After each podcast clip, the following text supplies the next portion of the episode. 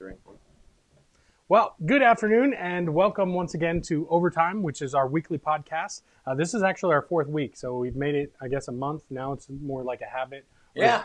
I don't know how that works, but anyway, we're glad that you're with us. Uh, what we do is basically for overtime is gives us an opportunity to talk about anything that we left out of the weekend message. The stuff on the cutting room floor, unless you're a millennial. Or, That, that's exactly what I was going to Oh, say. sorry. um, yeah, say I it. stole it right should- out of my mouth. I was going to make fun of. Christian a little bit because Christian didn't know What's what a the cutting room floor? is. And We Christian's right back there, so he's smiling. He waved, guys. Anyway, He waved. so he- so it's okay. He he forgives us. But uh, so glad that you're joining us with us, uh, or if you're listening through any of our RSS feeds. So if you're listening to this by podcast, either on Spotify or on Apple, um, glad that you're with us. Super excited for this week's content. We've got some great questions that we want to dive into.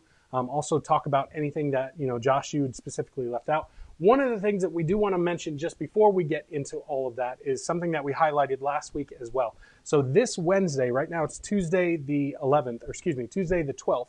Tomorrow, Wednesday the 13th, we've got a, a pretty special uh, evening happening. We're calling it Evening with Elders, where it's basically a, um, a business meeting that our elders are going to be doing. So if you want to hear about some of the things that are happening within the church, if you've got questions, we want to encourage you to come out to that. That will be during our normal Wednesday midweek service. We call it COW. It stands for Connect on Wednesday. And so there's a meal at 5:30, and then basically at 6:15 there's kids programs, there's youth programs, um, but all of the classes other than CR will be suspended for this business meeting the evening with the elders. So, I want to encourage you to come out to that. If you got any questions, you can ask us, call the office, uh, email us, contact us. Also, seems like a good time to pitch. If you've got any questions that you would like answered on next week's installment of Overtime, you can email us at overtime at clcfamily.church. We'll get your questions. I think most of these were actually electronically submitted. I think out of the four we've got, three of them were electronically submitted. So we're going to kind of jump into that, unless there's something that I'm forgetting to, to Nope, highlight. that was it, Ben. You did a good job. So uh, yeah, let's uh, kind of start with the way that we always do is just kind of if you could just remind us, give us a brief overview of what we kind of talked about this past week. Yeah, so week six, seven, Oh. six. Week six of uh, Jesus Creed. So I've been in this really what feels like a long series on trying to figure out if there's a better way to live than how most of us live. I think it's Craig Groeschel says, uh, if you want what normal people have, do what normal people do. And, and if you look at our, our world, I don't know that any of us want what normal people have. And so perhaps there's a better way to live, a, a better uh, way to enjoy life, a better way to access all that God has in this life. And so we just kind of been uh, working through that last several weeks. Uh, last couple weeks kind of been tied together. Kind of this idea that part of a, a creed, or the big part of a creed, it's a set of beliefs that guide your life. Meaning you have these beliefs that therefore determine your behaviors. right. And so uh, if we're going, okay, we want to change our behaviors, we want to experience something different in our life, then it, I guess it'd be necessary that we change our beliefs. And so we've been really working through how do you change your beliefs. And you know, I, last week looking at uh, the Samaritan woman, you could like listen to the sermon over time, those kind of things. And then this week looking at Jesus coming to his hometown. Um, what becomes really evident, and you can look at this psych, uh, in psychology, you can look at it in, in the garden, uh, Gethsemane, I mean, Garden of Eden with Adam and Eve, is that there is this kind of this process that happens. It doesn't start with just your beliefs. It actually starts with your thoughts. Your thoughts eventually determine your beliefs, and then your Right. beli- beliefs determine your behaviors. The one I joked about this week, which you know, got a, a good little laughter. I appreciated it. And I was talking about many of us don't tuck in our shirts because we got the back fat, right? and so because we got the back fat, and so I have a I have a set of beliefs. I don't want you to see my back fat. You were at the Saturday Yeah. I, I don't think I heard this, so I'm really excited to So, hear about your back you, fat. because you have. I was talking about. I was talking generically about everyone's Oh, okay. I'm fat, sorry. I. I misunderstood. I just assumed he got this back fat, is what he said. Whatever. So, um, so you know, we don't want people to see that, so we don't tuck in our shirts, right? It's just that simple. You got a belief. I don't want people to see that. Therefore, a set of behaviors, and it starts with this thought: "Wow, I don't look good there, man." Whatever it is, and so, while that's really um, ridiculous and not important for our you know everyday life, it's a reality for how that works for us. And so, the big difference between this week and last week was um, kind of the big thought was, man, if we could just change what we think about, right, then that would be really helpful. This lady's changing what she thinks about in terms of where she finds her value, not these five men that were her husbands, not the sixth one. But sometimes what we think about is actually true. Hmm. And so it can't be that we just can just go, nope, don't think those things, don't think those things. So when we look at this, it's not just about changing what you think, it's about changing how you think Hmm. and what, what kind of decisions you make about the, the thoughts that you have. Yeah. And so that was kind of the, the kind of the big thing I really wanted to do is go, you know what? It's not about changing your thoughts if your thoughts are actually true. Like Hmm. you're in pain. You can't just go, I'm not in pain, I'm not in pain. No, you're in pain. You have sorrow. You can't say, I'm not in sorrow, I'm not in sorrow. You you have times you go, I don't know how I'm gonna fix this. I can't get out of this ditch. And you don't just say, Well, I'm not in a ditch, right? I mean like the reality is you're in a ditch. And so instead of trying to, you know, trick yourself into being somewhere you're not when that's actually where you are, then it makes sense that you would have to come to some grips with where you are, but you cannot stay there, and therefore the next step is going, okay, what do I believe about my current situation? Yeah. And that's what was really beautiful about this time Jesus had with his folks in Nazareth, because he reads from uh, the prophet Isaiah. They're they're mesmerized with him. Really, really funny to think about. They're like, yeah, what a great message. He got Yeah. us out before lunch, whatever those things are. But then to see his uh, rebuke Yeah. and calling out, and he, highlights two different people. One a a Gentile uh, widow, uh, so someone the Jews would have hated, someone they would not have understood. And the reason he highlights her and Elijah's decision to care for her is because she had some thoughts. She had I, she had these thoughts that she goes, I can't take care of myself. I don't have enough food for a few more weeks, maybe take care of me and my son. I can't provide for us. And our options are either to eat this food, ration it, and eat it, and try to live as long as we can in the pain and sorrow and suffering and you know all those things in their world until they just die. And so, or she could come to a conclusion that perhaps there's a better way. And so Elijah invites her into that journey. But the way that he does it is he actually asks her to give him her food. Right. And so there you go. She's left with two options. She goes either I ration it, get a couple more days of food, or I go, oh, I give it to him, and either Right. he is who he says he is, Right. and it changes everything about all things, Hmm. or he's not. And if he if it's not, then she's in the same position anyway, just a couple days less, Yeah. right? And so the big thing is what she understood that most of us don't is she was very clear with her condition. Hmm. She had some true thoughts that she could not fix her situation. Yeah. So she came about it in this really broken way of really going, what else do I have to lose? Right. So that is someone you're talking about. Okay, how do I have very little? And I think we'll get to that in the questions. Yeah. And okay, do I just give that to God? Is that prudence? Right, And, right. and so you got that piece, and then, but then Jesus also highlights another person, a, a Syrian general, and uh, Israelites would have hated the Syrian general because he would have been the one that would have pillaged their town over and over again, and he had leprosy, and yet uh, Elijah's successor, Elisha. Um, He's the only one in this entire area that gets healed of leprosy. Right. Lots of Israelites have leprosy. Leprosy is just a skin disease that's going to kill you. It's terminal, right? Right. They have a real condition. And so the really neat thing about that one is that Naaman finally comes to the conclusion that he can't fix himself. So he goes to this man of God thinking maybe if God is real, maybe if he's real, then he could fix me. So he goes to ask uh, for help. And Elisha doesn't even talk to him. He sends a servant and tells him to do something ridiculous. Go dip in a pool seven times. And he goes, I'd rather go back home and dip in my own pools. Right. And Where then the cleaner. servant kind of, you know, talks him down and says, hey, hey, hey, like, what do you have to lose by this? Yeah. Like, if you're going to walk away, you're just going to walk away with, in the current condition you're in, and you're going to be dependent on yourself Right. and all this. And, or maybe you just obey God. And that's where I got to highlight seven times, really, really beautiful throughout the scriptures, the number seven completion, you know, Yeah. Roy G. Biv, seven notes on a scale, weeks in a year, or week, uh, days in a week, or those kind of things, not weeks in a year. So, got to really kind of point out, I'm going, really the difference between these two and the folks sitting in front of Jesus is they thought he was a cute teacher, but didn't realize that he actually offered them something that would bring them healing Right. and hope and favor. Because, because the ones that he said he was bringing healing, hope, and favor to, quoting Isaiah, were the uh, the broken, the oppressed, the prisoners, and the Right. blind. Right. And so we have to come to some thoughts of going, do you, is it hard for you to come to some kind of terms that you're broken, oppressed, and blind? Yeah. Do you know your own condition? Because uh, and the only way to receive the gospel is to start with the thoughts that go, I know my condition. Yeah. And as a result of that condition, I come to a conclusion that I can't fix my current situation. Right. We can't fix our current situation. So the only one who can must be God, or it's unfixable. Yeah. So I, I felt felt like this week as you talked, and I don't know, maybe it was just putting it so Yeah. kind of plainly, Yeah. like I, I have a condition. It was really convicting for me of going, yeah, I, I many times I want to try and make excuses. I want to try and go, oh no, it's not, it's not that bad, or it's not a condition, but. But I felt like at least this week for me, my conviction was it's like, yeah, it's it's very evident. Like a lot of times I try and cover it up or hide it or pretend like it's not there, but the reality is it is. And what do I do with that and coming to terms with that? So I thought it was really good. One of the things you said is that you can't save our we can't save ourselves or fix us, but it doesn't mean that we can't be fixed. And I thought that that was so good. So I would encourage you if you you haven't can already tweet that. listened. Tweet that. Yeah, that's tweetable. Give that's a Ben tweetable credit, moment. but I don't. I don't remember saying that. He, he said it. I, I wrote in my it. notes. But uh, it, it really good, and I would encourage you if you haven't listened to that message, man, maybe even stop this podcast, go listen to that message. I, I think it it's Yeah. really convicting message. Don't do your job today. Your bosses So- won't care. or just listen to it on four times speed. Actually, that would be pretty impressive. That might break like speed barriers or Mhm. sound barriers or whatever. Um, That So, yeah. that was funny, Ben. Yeah. Hey guys, welcome back. I think I might have just knocked out the internet, so that means that we lost you for a second. So I think we were right about the question. So I'm going to rewrite, reread that question, not rewrite it, uh, and then I'm not sure if you're a little leprechaun or like Ralph breaks the internet. That's funny. That's funny. It's a little inside joke there about the leprechaun. Anyway, uh, so here we go. We'll jump into the first question. It says this. It says, Josh, you gave two excellent examples of how our thoughts drive our beliefs and how our beliefs drive our behavior. One good, the Samaritan woman at the well, and one not so good, Jesus rejected back at Nazareth.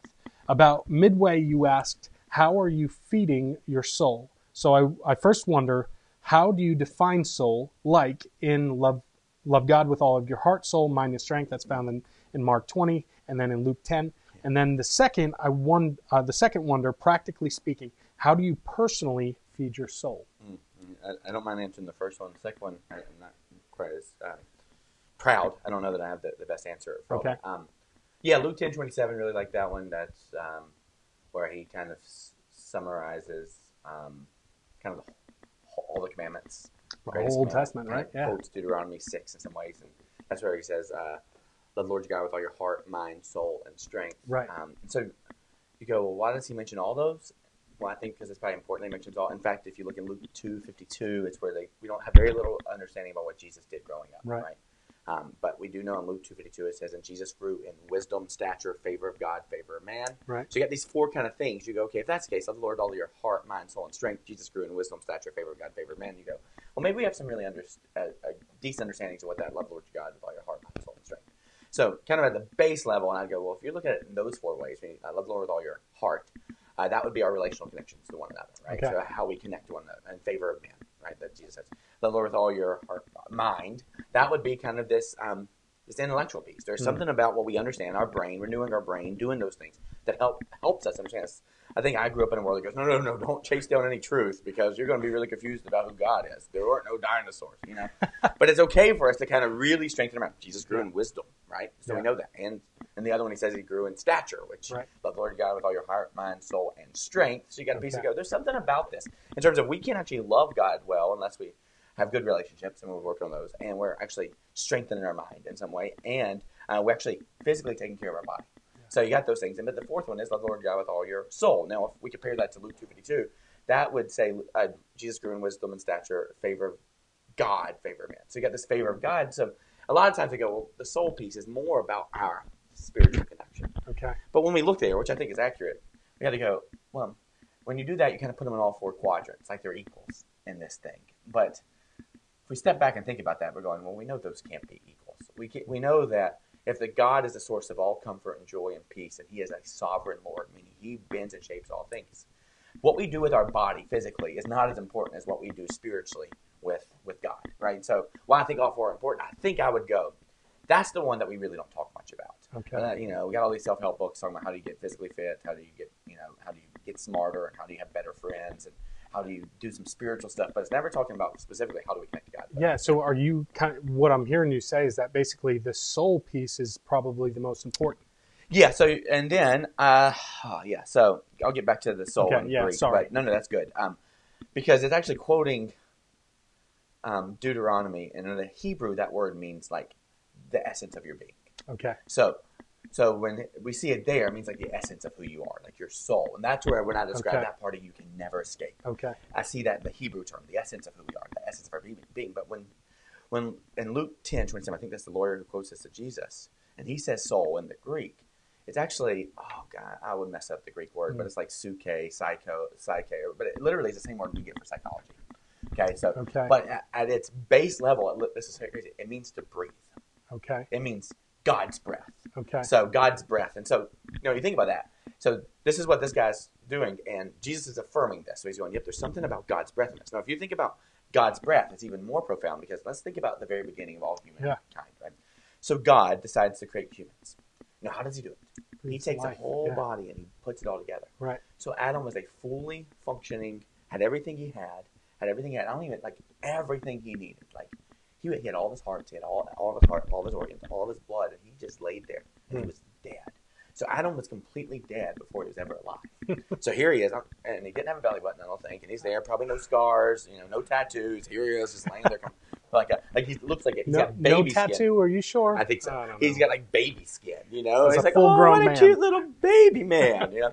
and then all of a sudden, the way by which it plays out is God literally was it Yeah. Breathes life in him. So it's like, well, we can talk about all the other sustenance and all the other things, but the Right. beginning of all that is God breathing life into Hmm. us. Hmm. So when I think about how are you feeding soul, your soul, Yeah. how am I feeding my soul? Right, what a great week to talk about this actually. Um, a little under the weather, dealing with some stuff, and um, yeah, uh, my life and my head are in a little bit of um, a swirl right now. Okay.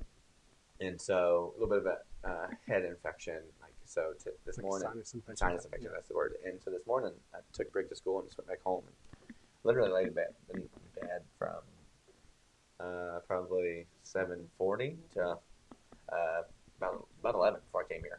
And so, um, but all I did is literally just went into bed and I just laid there and I found it's so funny. Um, I, I, I YouTubed old hymns. I Okay. just love old hymns, right? Okay. And so I just hit play and they're just playing next to my head and literally, I might even listen to them. Every now and then I'll do that. But it's so interesting because the very first song that comes up on them was "Then sings my soul, Yeah. my Savior God to thee, how great thou art." Right. So there's something about even that going. Okay, this is how I sing. It's not even with. It's not like while I can worship with my hands and stuff. It's something with my soul that sings to God. Then Mm. sings my soul, my Savior God to thee, how great thou art. And then the next song was, you know, her, her, her Ratio Spafford's uh, "It Is Well with My Soul," and Okay. all those things. I'm going. Did you have a key search of soul in no, there? no, no, no. just then it happened. went to okay. like just as I am. Okay, like, okay. "Gosh, I feel like I got to get up and walk down an aisle somewhere, you know. but um, so I was just laying there, and all I was doing, um, was just breathing, just Yeah. breathing, and I was even doing this technique called square breathing, which is you breathe in five, you pause for five. That's hard, and then you breathe out for five. Especially when you're Yeah. sick. Breathe in for five, pause for five, breathe out for five, and then for those last five, this is where you get the square. Okay. You do nothing. So you go, like that's hard for me, right? And so I mean, I was getting a little rhythm, and it wasn't like I was trying to like find my inner peace and be well with me. It was like, God, I believe you actually meet us everywhere we Hmm. in our pain and our sorrow and our triumph and things. So there is something. There's something about that pause and that breathing. So I don't. I guess if you ask me, how do you feed your soul? I don't think you do it moving. Hmm. I don't think you do it trying to add another checklist item. Yeah. I don't even think it's, and I'm not telling you not to pray or not to read your Bible. I'm just saying, I don't think you can feed your soul by thinking you have to do one other thing to connect to God. Right. So I'm not saying when I say not moving, I'm not saying you can't go walk in nature, Right. right, or go swing on a swing. Um, maybe some of that would be good for your body. Not get on a treadmill, not run. I mean, there are some things you probably can do, and there's actually some really good science out there. Brain rules, uh, by Dr. Medina or something like that talks about this this idea that kids learn better on a treadmill than they do sitting still. So there's something about that, but I don't think I, I think it's absolutely impossible to, to feed your soul while being distracted by anything else. Hmm. So you might be able to read the scriptures, but even when you're doing that, you're going, I just need you to find something. Okay, I'll open it up. God, will you speak? You speak. You speak. You speak. You know, like there's just Yeah. like this. There's almost this urgency in it where when you just go, okay, God, I'm, I'm just going to be okay before you, because at the end of the day, this is all I got. Yeah. Right? Like a billion years from now, either this is going to be okay, or I'm in a lot bigger trouble. Hmm. Right? Like if this, if I can't get to the point where I can just sit still before you and find comfort in your love and your grace, not because you're speaking really great words of affirmation of me, or not because you're giving me uh, kind of an idea of how you're going to take care of my future. Well, I want all those things. Right. Right. in that moment, there's something about going, I just need to let God breathe into me. Because Yeah. without God's breath, Adam never Without God's breath, Adam never lives. And by the way, without breath, we never live. Like Right. this supernatural photosynthesis that happens, like there is something in that. And so I would just say I would start. This is so weird for me to say because, gosh, I'm not good at this. I almost think it's weird, right? And you can email me if you're like, no, that's not what the Bible says. I get on that. Um, but I think it does start with taking a pause and breathing. Like I don't know for sure. I mean, you look at the Old Testament. I just I mean, I was doing some reading last night, some things. And I really felt like I, I mean, I just identified with David both on the pain and on the stupidity, like just all sorts of stuff. And I just wonder. And this is this is not what I'm saying. The scriptures are saying, but in a lot of the Psalms, there's this lament, Yeah. and then there's this word, the Selah. Yeah, you know, this just Selah, this this moment where it just goes. And I just think in the middle of that lament, it's okay to do those things. But at some point, there's just like, going, okay, God, I just emptied out all these thoughts. Like, here's all these thoughts I'm having. I cannot believe this. How could you do this? Why would you allow this? Why did that happen? Am I so stupid? Did I miss? Like, all these different thoughts just swirling in your head. Then you just, you're just lamenting. All of a sudden, it's just like this. Hmm. okay. Hmm. Either God's got this, or we're all in really big trouble. Which is the story of Nazareth. Either Yeah. either God has this. We have conditions that we cannot fix on our own. So either God is going to feed our soul because we're going to pause and let Him, Right. right? And so you see that story of Mary and Martha. Martha's going, tell Mary to start doing something. I agree with her wholeheartedly. Mary is lazy, right? Um, and then Jesus goes, no, no, no. Mary's doing. Uh, uh, as he says, doing the appropriate thing. In fact, the only thing, like he even says, the only thing that really matters in this moment is just to be able to sit and pause. So, think it's about sitting and pausing and breathing. I point to you know J- Jesus' last discourse during the Last Supper, um, where he says, "Abide in me." John, John 15. Uh, you know, abide, remain, relax, rest in me. And he gives a couple things. He gives us an illustration, but he also says, "Because apart from me, you can do nothing." Yeah. Like there is, hey Nazareth, apart from me, you can do nothing. And so there's just something about if we don't feed our souls, we're just in really big trouble anyway. There, there's something about that, like as you're saying that, I feel like that's so hard in our mm-hmm. culture because we're always distracted, and I, Yeah. I, I guess on some level, I allow myself to be distracted. So I just feel like there's a lot of uh, challenge in being able to take a break or pause or a Yeah. rest. But I, I think you're right. Like I just feel like it's something that I should be doing more often, Yeah. and just kind of pausing and, and allowing our soul to find rest in Christ. Yeah, one thing, one other thing I'll say about that is I think there's an urgency of going, okay, I need to take a sabbatical. I'm going to take a couple weeks off. And I'm like, I don't think that'll help you. Hmm. I think it's more about getting comfortable with taking a pause. In like, the middle I'm talking about right now. Like, Hmm. you can pause this and just go, oh man, I haven't really just sat still before God and Hmm. Felt comfortable being there. Like, you think about those thoughts Yeah. in the very beginning with Adam and Eve. They had a thought, we're naked. They had a feeling, shame. Boy, do I feel that all the time. Yeah. And then they had a behavior. They hid. Yeah. And so imagine if they just take this thought and go, oh man, I'm naked. Man, I felt so vulnerable. Huh. Wonder if God could meet that need. Right, right. You know, I wonder if I could just sit here exposed and that would be okay. Hmm. wonder if God is my covering in that instead of me going and hiding. You know, Yeah, and, so, and then God calls out to them. Why? Because they've never taken a pause They go, Where are you? That's Yeah. the pause. And they go, Oh, we're naked, afraid, yeah, hid, right? And then God does the gracious thing. He covers them. Right. He literally sacrifices an animal and goes, Oh, guys, this is going to be bad for you. There's going to be some pain. But here's covering for you. Yeah. So, Well, that's good. Yeah. That's good. All right, so we'll we'll move on to Okay. our our next question. Um, maybe it's not a question. Maybe it's more more of a statement, but uh, I think it's good discussion. It says this. It says, uh, "Why, when Baal makes it rain, that's in you know those air quotation marks or whatever those are called. Um, actually, because I'm reading it, it's an actual quotation marks, not I just did whatever. Uh, why, when Baal makes it rain, it's reasoned as science. I have no idea what you said. I'm The water cycle. about your quotation marks. All right, all right. Let me reread that then. It says, "Why then, when Baal makes it rain, it's reasoned as science, as in Yeah. the water cycle. But when God does a miracle, we celebrate." It says, "Not to say that Baal is real, but if we didn't believe in God, would we reason miracles as science?" Oh yeah, good question. Um, let me. I'll talk about miracles in just a second because I think I want to give us a better understanding of what miracles are and aren't. Um, yeah, that's just I think what the naturalist world goes and goes. Okay, let's see everything around us and let's let's explain it. Yeah. Um, so science, in my opinion, is not like anti miracles. Science, in my opinion, is doing a really good job of explaining how God works. Hmm. So it's just all truth belongs to God. God's the one who wired all the things. So when we figure out photosynthesis, we're going. That's how God created breath. Right. Now, do we know why He created breath? Any any ideas? Well, we got these lungs. Do we know? You know, there's a lot more there. And so, in some sense, I'm really thankful for the science and how it explains the how. But what I talk about a good bit is, but science cannot explain the why. Right. So no matter what you do with science, you cannot. You can go, well, this is how it could possibly work, but nothing can explain why we are here. Nothing. Well, here's kind of how it happened. Well, okay, if something began at the beginning, why did those things begin, and where did that come from? And so, yeah, I think that's kind of the problem. Going, well, if you don't believe in God, then all you have is this natural world. Right. And so, therefore, you have to define things naturally. And then every now and then, uh, this happens to doctors, I think, who love the scientific world, love bodies, and every now and then they will have something they cannot explain. And when it's beyond the natural, just by definition, that can be explained in natural terms, that's just called supernatural, right? And Right. so um, we have some enigmas in there, and, and I think some people just go, oh, don't know, keep moving, knock on wood, whatever it is, like these those weird kind of things. But so I think that piece, so yeah, it makes sense. If, if you don't believe in God, then uh, it makes sense to you. Oh, that's just weird. That was just happened to be a drought. You know? Okay, yeah, fine. We've had droughts before, but droughts usually don't begin with a, a person declaring the drought's going to happen for three and a half years. Like if I tell you, if a meteorologist says for the next three and a half years you're going to have rain, I'd be suspicious. Go, Absolutely. Either you have an inside track to Mother Nature or God, or you have power I don't know about, or you're you can peer into the future. I would be impressed if meteorologists could really, for the week, get the, the weather right because it seems like it changes all the time. That's not taking a shot at meteorologists. It was, saying. but he shouldn't have. So, Sorry if there's any meteorologists actually out there listening. but meteorologists, if you have any opinions on how we should do outreach, please send them to ben at clcfamily.church. Touche. So, um, yeah. So, no, but then the other thing is we go, well, miracles therefore are the things that exist outside the natural world. So that's God just kind of showing off. I don't think that's the case. So I actually think every miracle we see in the scriptures is not God showing off. It's God actually resetting the world into the way it was supposed to be. Hmm.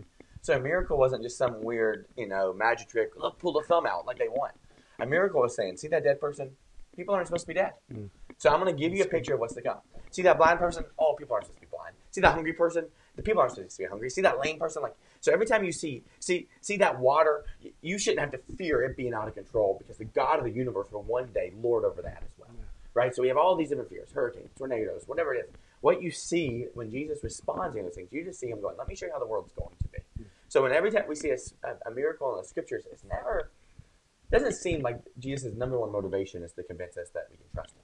Right. He's actually giving Right. us a glimpse of the way that things are to be, right? And so, like, even when you see miracles in your own families, on your own marriages, on your own world, he's giving you a glimpse of what eternity is going to be like in that, Hmm. where you can trust him for everything, and he will make all things right. And so, this idea of a miracle of being God showing off is uh, maybe item E on his list of Right. importance, right? Right, right.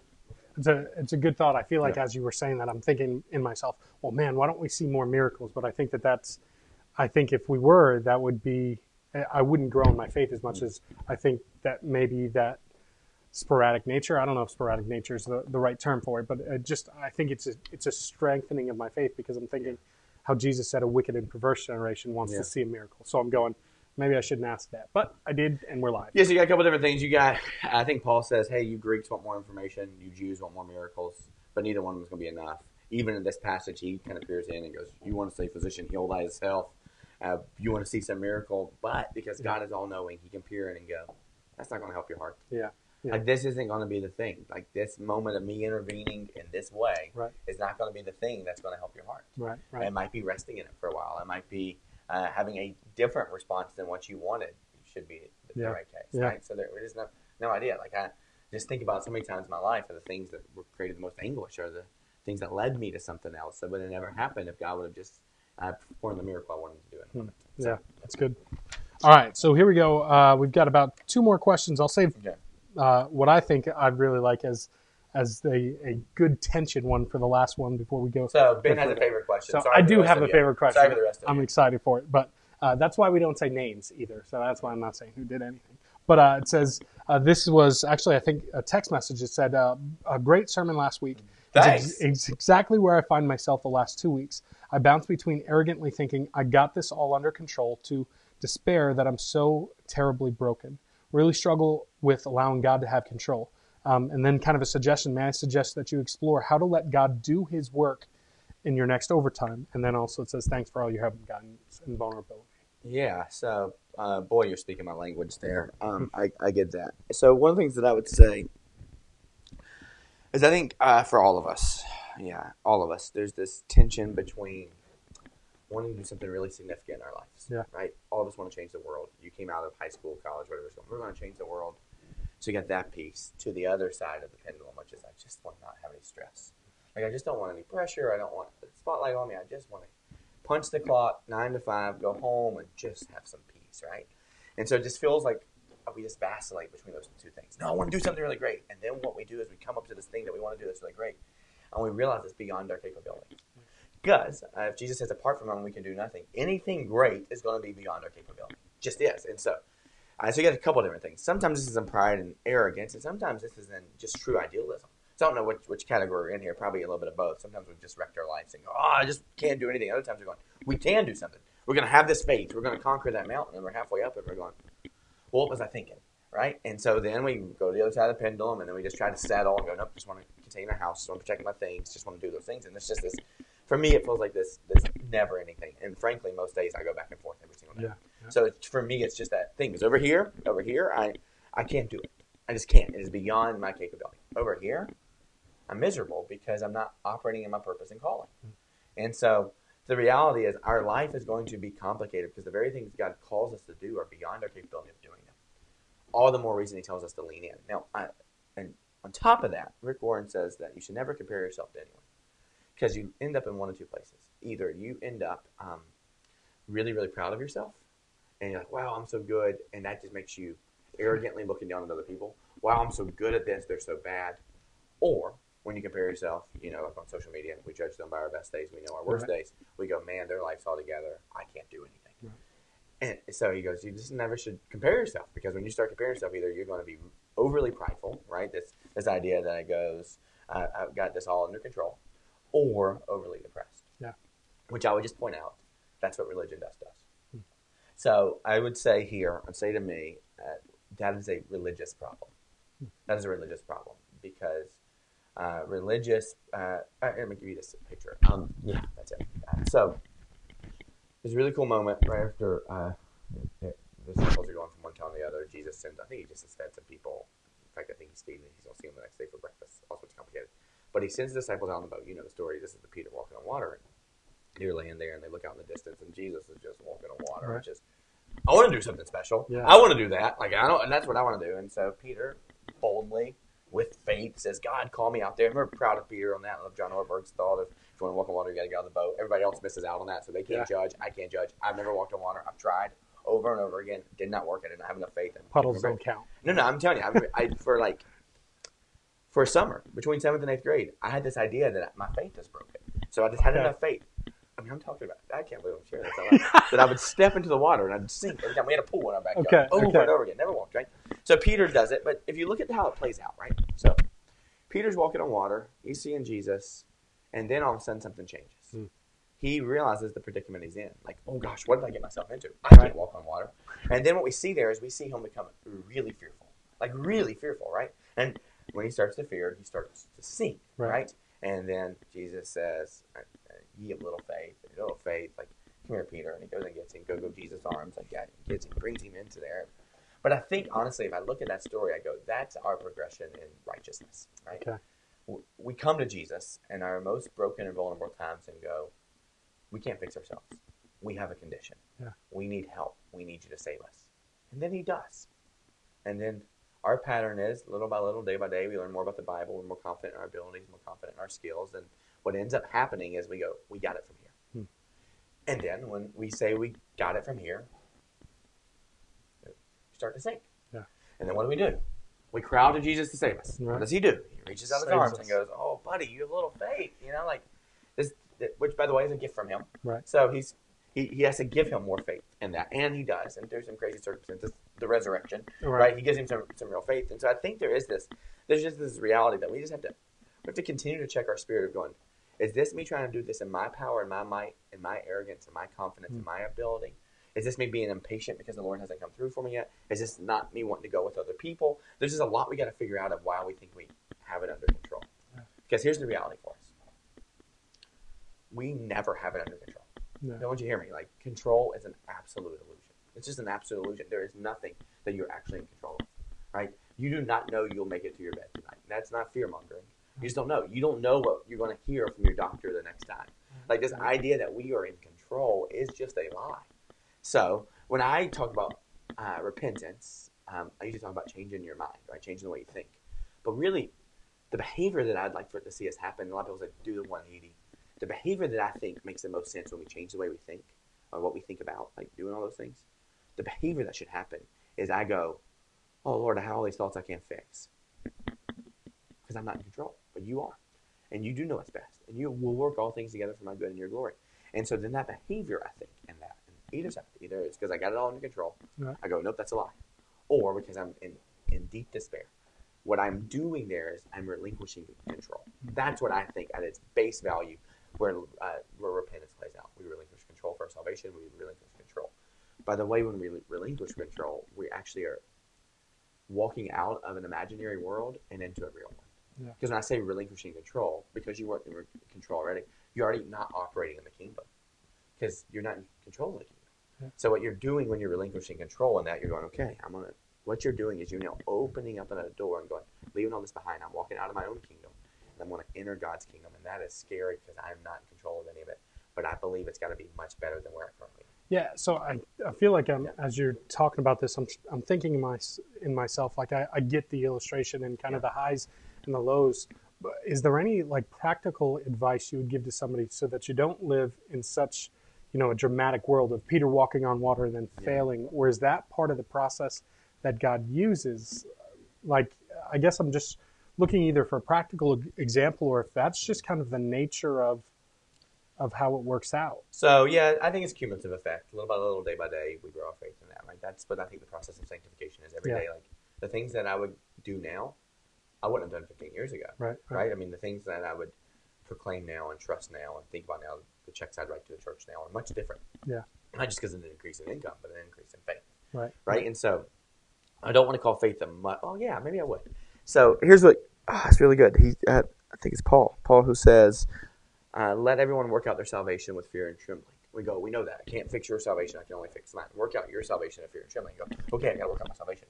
But the next part of that verse says, "For it's God who does the work inside of you." Mhm. So when I talk about when I'm thinking about faith as a muscle, when, when I don't work out much anymore at all, but kind of the idea of working out is you're you're you're hurting your muscles. You're Mhm. literally stretching them, like you're tearing them apart because you're creating new space for for that stuff to go in. Right. So there is something about this faith. So let let everybody work out their salvation in fear and trembling. Okay, God. I, uh, beginning of wisdom is uh, the fear of the Lord is the beginning of wisdom. Okay, God, I got to trust you in this. I got to trust you. You are strong. You are holy. You are good. And so I am having to remind myself that it's he, I can't save myself. That I have to work out my salvation. Going, God, the only place I can find salvation is by relinquishing control. Right. Hmm. And so that is a muscle that I am stretching in that Yeah. moment. Yeah. So I'm stretching the muscle of faith. But then he says, but it's God who does the work inside you. But it's God that is the one who's strengthening that muscle. You're just stretching it and creating a great little opportunity for, for It's good. God to do the work. It's And good so analogy. you see throughout the scriptures, and I used to say it, um, I used to say our, our obedience um, uh, activates God's omnipotence, right? When I'm obedient, God's omnipotent. But then it, that sounds so arrogant, like somehow I push a button and God does it. Right, but there is something that you see over and over again in these irreversible steps that people take Mm. go. We know that God's in this. When he tells Joshua to cross the Jordan, he says that not, not the, the flood Right. stage waters are not going to stop till the bare soles of their feet touch the waters. Either Right. they die or God comes through for them. And so it does seem like these big moments of faith are really about going, how do I lean in and go, God, God, would you do it? And so I just say over and over again, faith is leaning in and seeing that God's going Yeah. to come through, and those steps get bigger. Yeah. And usually the, the follow up question is, well, what if He doesn't? Oh, that's such a good question. Thanks for asking, Josh. Right? and that's where I'm going to always point back to the Sermon on the Mount when Jesus opens it up and He says this: "Blessed are the pure in heart, Hmm. for they'll see God." So it depends on why you're taking that big leap of faith. It's because you want a new job, because you don't like your old job, you don't like your old boss, you want a bigger house. I mean, what is this? Is this that I'm going to take this big leap of faith so I can get a new car? Yeah. Or Yeah. is this I'm going to take this big leap of faith because I believe this is what God's called me to, this is where I'm going to see. Yeah. The good news is, if that's where you are, no matter what, you'll see. Him. Yeah. Because He says, "Blessed are the pure in heart, for they'll see God." So I just say, "Yep, relinquish your control." Whenever you get to the point where either you feel a ton of pride or a ton of despair, that's religion popping up into us. Hmm. Because either you're not able to do your religion very good, or you're really good at doing your religion. Yeah. But neither one of those is going to give us a right relationship with God for now or eternity. Yeah. So, Well, that kind of segues a little bit into the next question, and I, I, I think I like this one just because there's a lot of tension in there, and, and maybe it's because I can relate Yeah. personally to this question. So it's a, a little bit of a longer um, example, but I'll just read through it, Okay. and maybe we have to re- reference back to it. It says this: as a follow-up to this weekend's sermon and the series on the Jesus Creed, I'm struggling to understand how to apply my surrendering on the day-to-day basis. I read the word and I'm familiar with verse after verse about denying oneself and trusting in the Lord. He is the great provider, etc. So let's take a hot topic that most of us can relate to finances, for example. How does one surrender one's financial situation to the Lord? In the overall picture, I trust in the Lord. I can recall time and time again where our family has, has been provided for, but it's typically at a low point when there appears to be no other way out. Then, in our despair, we cry out to the Lord for help. Uh, why do we always have to wait to be in the in that position to call out, especially since the Lord is always with us? So, uh, so what does the day-to-day surrendering of our finances look like?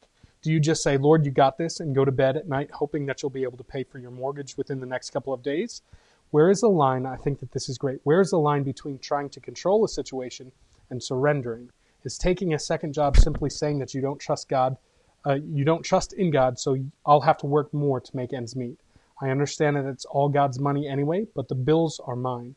It's my responsibility to provide for my family, but I am only getting am I only getting in the way of God doing something great by feeling like I have to control the situation at all times? Really great question. I have Yeah. lots of thoughts. I might have to go back to it. Um, yeah, yeah, So we, we got lots to talk about there. One, uh, a theology of work. Yeah. Okay. So it, why do we work? Should we work? How much should we work? Got a lot to figure out with money. Um, and then so okay, how much money do we need? How much should we give? We got all those pieces, and then uh, you got the whole piece on the family, and then you're going okay, denying your cross. So uh, Right. so yeah, there's there's a lot to sort through. Really really like it, and boy, I, I, I resonate with it. And I so how to start. yeah. figure out whether to I, I don't know if it's the mon- helpful. No, like no, I can trying put to, the, I, know, I got it in my head. I'm just Okay, trying to okay. figure out I want to start with money, faith. So yeah, here's what I'd say. I'd say first and foremost, um, money's a resource.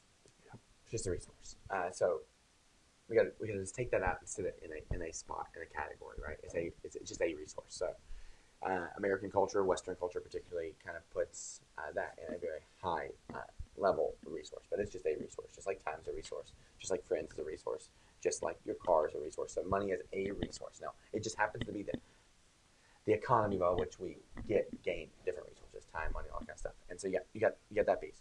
So you got the money piece, uh, which is just a resource, right? Um, then beyond all that, we also have the pieces where Jesus talks about uh, what what money reveals about us. You know, there's lots of um, uh, this idea that love of money is, is the root of all evil, Right, not right. money, but Right. the love of money.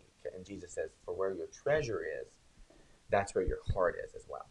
So um, when we look at that, we go, okay, if they're all resources, money's a resource. When I say where your treasure is, that's where your heart is as well. What we typically think of is, okay, where did I put my money then?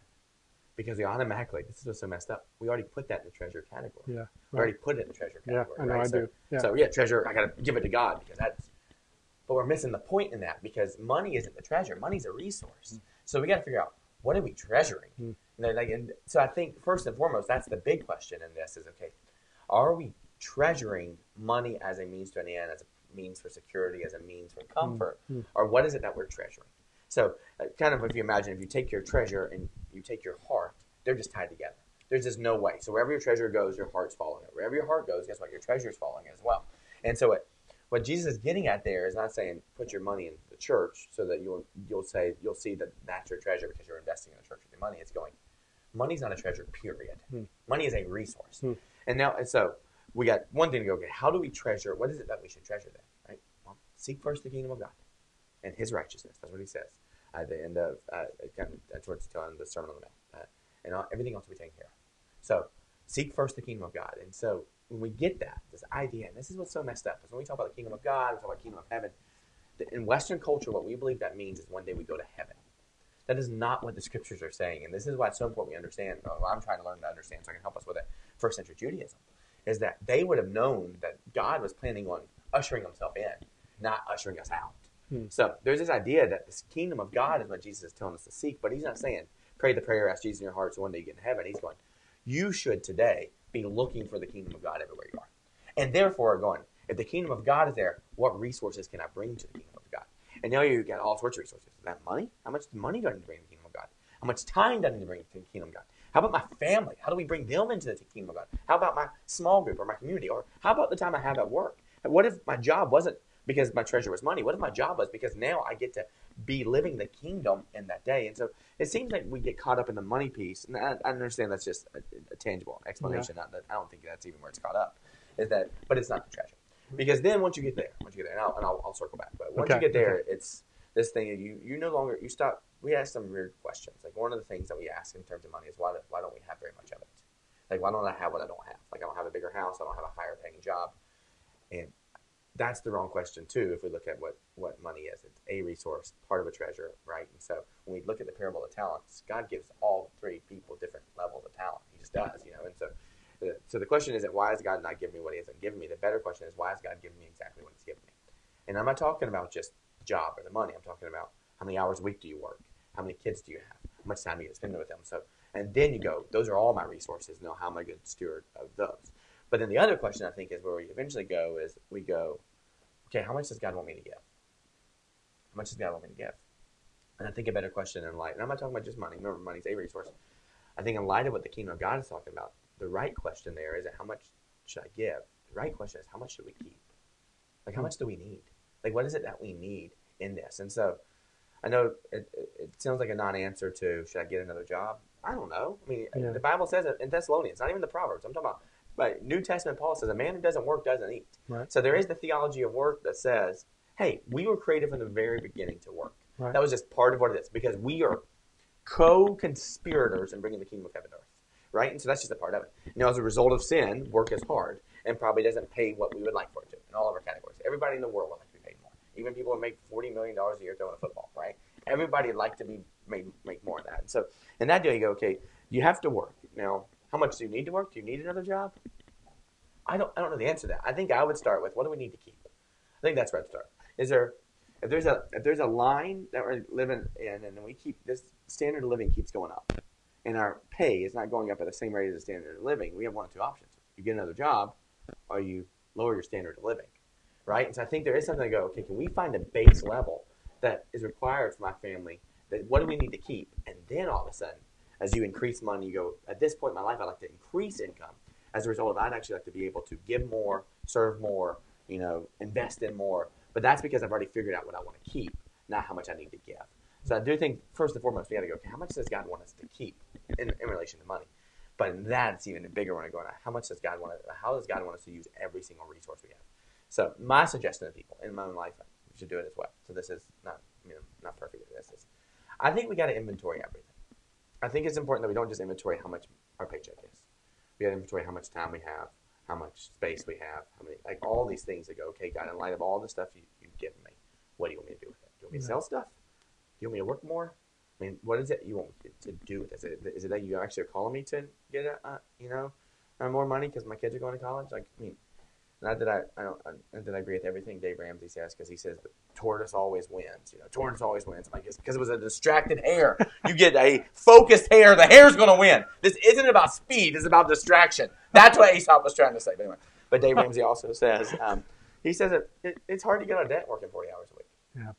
So the other, so there might be a piece of that we go, well, no for now, but not for always. You know, or I can't do all this stuff because I, I got to work five extra hours a week until we can get ourselves in a spot where we can give God our treasure and do those things. I, I think, Yeah, I guess I'm trying to think through. So I, I, I think I hear and understand what you're saying, but I'm trying to think through in the light of maybe somebody that just, uh, I don't know, maybe they just had some unexpected cost show up. Like, Yeah. so we'll say that everything's going well. You know, they're not, they're not, you know, looking for this ridiculous house. They're not looking to drive all these expensive vehicles. They're, so they're like managing things well, but then there's this unexpected cost of, I don't know, a funeral or or something like that where they maybe they weren't planning on it, or maybe even just at, at a place where I guess personally I'm even thinking like last year, Hope and I moved. So my Yeah. wife and I we moved from the house that we were at. We, somebody could probably make a really good argument that we didn't have to move yeah, but we felt like that was where God was leading it. But financially, it might have made more sense for us to stay where we were. Now, I think that God was doing a lot Yeah. more, but but something in that where maybe maybe some unexpected debt now has happened and you've got to pay for that and you're trying to figure out maybe you're strapped with time you're strapped kind of with resources um, including money and and then so i guess i'm trying to think through the practical how would you maybe answer that is that i don't know yeah. So in light of you know, maybe that maybe it does make more sense financially, but does it make more sense in terms of hospitality? You Mm. know, and if those are both resources Yeah, and right. square footage and Right. inviting people into your home, like all there's just there's just way too many. I, I, feel like what I'm so concerned for our church or anybody is like I don't want us to see money as that thing Yeah. because there's a lot of other things. Now there is something about money that not everything else offers, and so I think what I would ask and what I got to ask myself here is, do we believe God's sovereign? Like, do we hmm. actually believe God's sovereign? Like, do we believe that God sees all things and says and everything He says is true? Like, do we believe that God's in all this stuff and there is a better way to live when we trust Him? Like, then I would just offer, what do you got to lose? Hmm. What do you have to lose here? And this is what I love. It's so messed up in Malachi. So messed up. So this is a this is where I, um, God uses Malachi to say, bring your tithes to the Right, storehouse. right. So that's the, your first fruits, ten percent, right? So don't want you to get caught up on the ten percent because we'll talk two weeks. Zacchaeus gives half everything he had. Seems, uh, you know, and in, uh, the, in Acts where they give everything. So it's Yeah. like I don't know that we're looking for a number here. This isn't about how much you should give, but in that in that agrarian, not agrarian. Sorry, I said it wrong all weekend wrong. Gosh, uh, agrarian society. I don't even know why. And then that society, I mean, they were bringing in that like all their harvest as soon as it was coming in. So they get this new harvest, and before they knew if more was coming in, they were bringing it to the Lord and bringing it to the Levites. And this is where God says, "Test me on this." Right. Test me on this, and this is his. This is his response. And see if I don't open up the floodgates of heaven and pour out my blessing on you. Hmm. So I would just offer, what do you have to lose there? Like, you know, like God is saying, here's what's really neat about this because He knows that where your treasure is, that's where your heart is as well. And He's giving us an incentive in this thing. Like, Yeah. okay, I understand this is a hard one for you to take the leap on because you see it as your livelihood, you see it as your comfort, you see it as your security, hmm. right? And I'm not trying to get you to give more tr- money to the church. I think you should. I think so we can do more kingdom work. But that's not that's not the motivation of this. Right. But it's more of saying, if God actually says, test me on this and see if I don't open up the floodgates of heaven and pour out my blessings on you, then then it would make sense you go, yeah, I'd try it. I mean, Yeah. what do you have to lose? You know. Yeah. So this is the the widow going, okay, should I give the cake? What do you have to lose? A month's mortgage? Your credit score? There's a God of the universe who sees you and moves, and you are pretty confident He's real. Yeah. And so either we're worried about 10 points on our FICO score, which you're not really, we'll figure that out, or a little bit of debt, or whatever it is, a beacon score, whatever it's called these days, right? Instead of just going, okay, God says that we can test it. I trust Him on this. And He actually invites us to test Him and going, so God is literally saying, you want to see me be real? Here's a really good place to try it. Hmm. So we'll talk a little bit more about that in two weeks with uh, it's kind of two different responses to how people respond when they when God calls them to more into the kingdom, Zacchaeus Okay. and the rich young ruler. We're going to see kind of those um, uh, the contrast between those. So l- what I want to kind of come back to though on that is I don't think this is a money thing. While this is a great example for it, I think what we're talking about money here is really what we're talking about in every other category. I think we're talking about it with time. I think we're talking about it wanting to get ahead of something. I think we talk about manipulation. I just think in so many categories, what we really got to ask ourselves is, do we believe God's really sovereign? Because so much of our behaviors are more about our life's not really reflecting that, right? So Mm. what we're really dealing with in all this stuff is, and really what the, the folks in Nazareth were dealing with was kind of this practical atheism. I declare that God exists, but my life doesn't reflect that. Declare that God exists, but my life doesn't reflect that, right? And so it just would make sense that we'd go, if God really exists, then shouldn't our lives reflect that? Shouldn't our time, our calendars, our money, all those things just reflect those things? So I think that would be what I wish those those um, Jews in Nazareth would have gotten. What do we have to lose? Like if God really does exist and He meets us here and He's saying He's Messiah, then shouldn't our lives right now reflect that instead of all the scheming that we tend to do that just wears us out? Well, that's good. We we've got a few minutes left here, so um, just want to. We usually ask this. Was there anything that you have left out from the weekend that you kind of wanted to bring up here, or any thoughts, or any additional comments, or anything?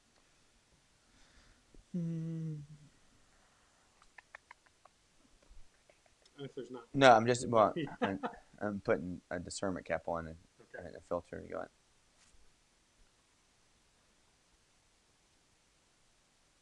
Yeah, I think it's. I think. I mean, you know, the question was asked. You mentioned real quick how you feed your soul, and um, I think a better question that I wish people I could help people wrestle with today. Right? I don't think it's supposed to be for the message is why aren't you feeding your soul? Like, what is the gap in there that keeps you from feeding your soul? Like, do you not believe any of this is true? Or if you do, like, if what if this is true, then why isn't that a part of it? And some of you are listening to this podcast going, "This is part of feeding my soul," and I'm glad that's part of it for you. But like, at some point, it's going, I think if you are, then this is please hear me. There's no shame in this because I'm I'm I'm asking myself the same question. Like, if this is all true, then why is why am I not just like really enjoying the Lord's comfort and graciousness? You know, like if He's really real and He really is going to be the Lord of all creation for all eternity, and He invites us into that, then I don't know why we wouldn't want to pause and just appreciate that more. And the reason I don't is go, no, no, no, because there's too much going on, and I gotta get, I gotta take care of, I gotta fix, and there's just an arrogance in that in me that believes that I'm the one who fixes things. So, question kind of ponder for the week and get here on this weekend is you're to see two other ladies in desperate, desperate situations. One's dead, one's on, her way to dead with a real bad disorder. And what we're to see is that they're to reach out to Jesus and he is going to give them his power and He's going to accept weakness in return. And, and, and return. And so I think there is something in this that I just want to sit you with is, hey, why, why is it hard for us to feed our soul? And could you perhaps, perhaps over the next week, take a couple minutes each day just to sit still before the Lord and just tell Him that you don't know what to do other than you just want to sit there and be comforted by Him and ask Him if He's real, if He'd for you. You think it'd be worth trying? You should do that more. So that's it. So, well, uh, the last thing that I'll just kind of throw out there is if you are watching on Facebook Live or if you're watching online on our website, clcfamily.church, you can also find us on uh, Spotify. You can find us on Apple Podcasts or uh, you know podcasts for Apple phones. Uh, if you search clcfamily.church, you can get that there. If you have any questions that you'd like to see answered next week, or maybe even I'll say if there's a follow up question to something that we talked about this week, um, please email us at overtime at clcfamily.church. You can also, if you're here on a Sunday, just grab one of the bulletins right on the back of that. We'd love to be able to have any, questions that you guys have. It can be related to the message. It can be just maybe something that you're wrestling with or struggling with. Um, and then the last thing that I'll just mention once again is that tomorrow night. Yep. If you're listening to this before November 13th, November 13th from 6:15 to 7 about 7:30 is our evening with elders. So we, we encourage you to come out for that. And uh, yeah, I guess that's all that we've got. So we will sign off week four. Say thanks for joining us. See ya.